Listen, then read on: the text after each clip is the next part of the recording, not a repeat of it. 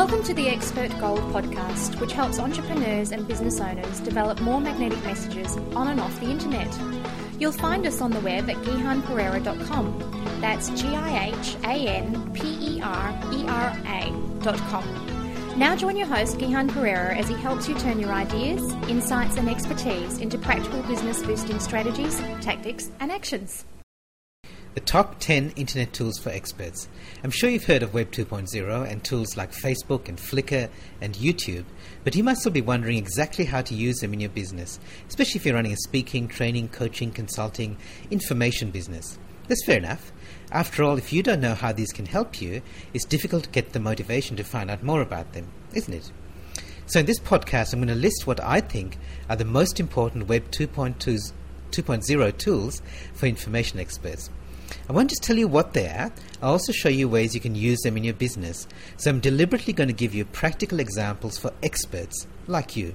So these are in no particular order, but they're all important. Number one is Blogger. At blogger.com, this is Google's no cost blogging service. You can have a blog up and running in 10 minutes and join the tens of thousands of other bloggers worldwide. Practical application create a blog that answers the most common questions you get from your clients, your audiences, and colleagues. In other words, it's an FAQ, frequently asked questions site, which demonstrates your expertise as the site grows.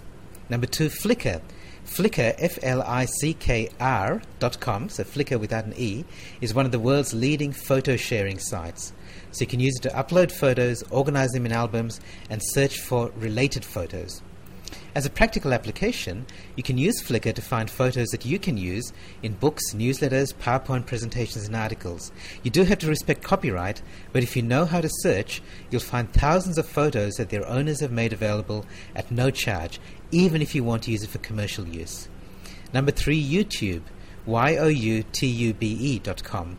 It wasn't the first video sharing service, and it spawned off a number of other copycat services, but it's become the most popular and is a must for presenters and teachers. After all, you're already making live educational presentations, why not make them available on YouTube as well? So, practical application get recordings of yourself and put short extracts of them online. One of my clients, Tom Murrell, does this with brief extracts from his presentations. Another client, Matt Hearn, does it with interviews that he conducts as, host of a t- as a host of a TV show. I do it with some of my own video clips, even clips that I create specifically for YouTube. Number four is SlideShare. SlideShare.net, S L I D E S H A R E dot net. It's like YouTube but for slideshows, so it makes it easy to upload PowerPoint presentations and share them with the world. So, as a practical application, it's simple just create a PowerPoint presentation and upload it. Number five is Skype, S K Y P E dot com. It's the world's most popular software for making phone calls over the internet. At first, you could only make calls from one computer to another, and you still can, and they're free, but the most recent services allow you to make low cost calls to other telephone users. Practical application, use it for recording audio products. So you can use it for creating CDs or MP3 downloads. Get Pamela for Skype, which is a low cost software program that records Skype calls. Just look for it in Google. And then you can use it to record interviews with clients or with other experts. Number six, Shelfari. S H E L F A R I dot com. It's a relatively new, but it's a rapidly growing book sharing site.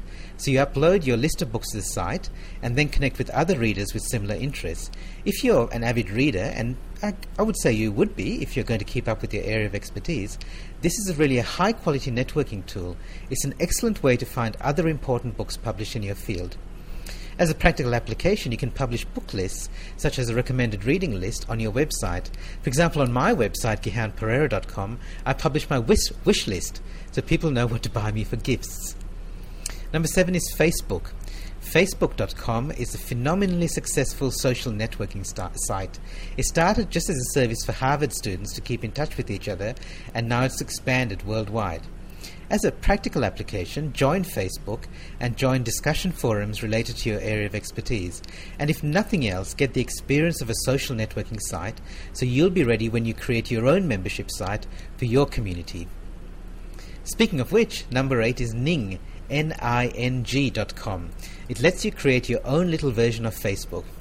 Chances are it probably won't turn into a multi billion dollar company, but it can still be a powerful tool for building your own membership site. As a practical application, just create a membership site for your clients and your audiences. I've created my own private community for first step clients, in other words, people who buy products from me, attend my seminars, or use our website services. Number nine is Hipcast, H-I-P-C-A-S-T dot com. This is a low-cost service for uploading your audio and vid- video files and for publishing podcasts. So it takes all the work and all the hard work out of publishing multimedia clips on the internet. So, practical application, publish a podcast, just like this one. Podcast is just a fancy name for an audio newsletter.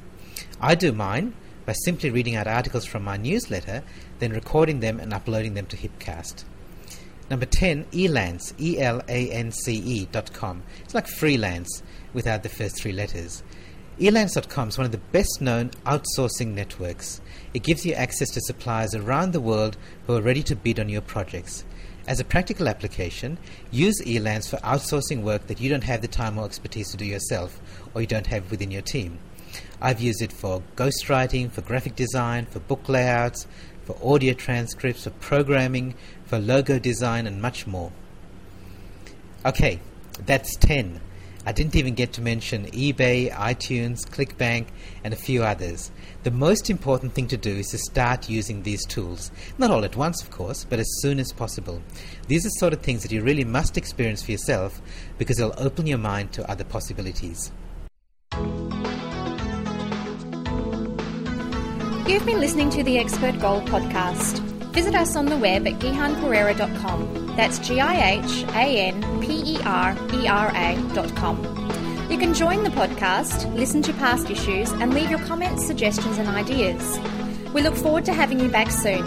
In the meantime, remember great minds don't think alike.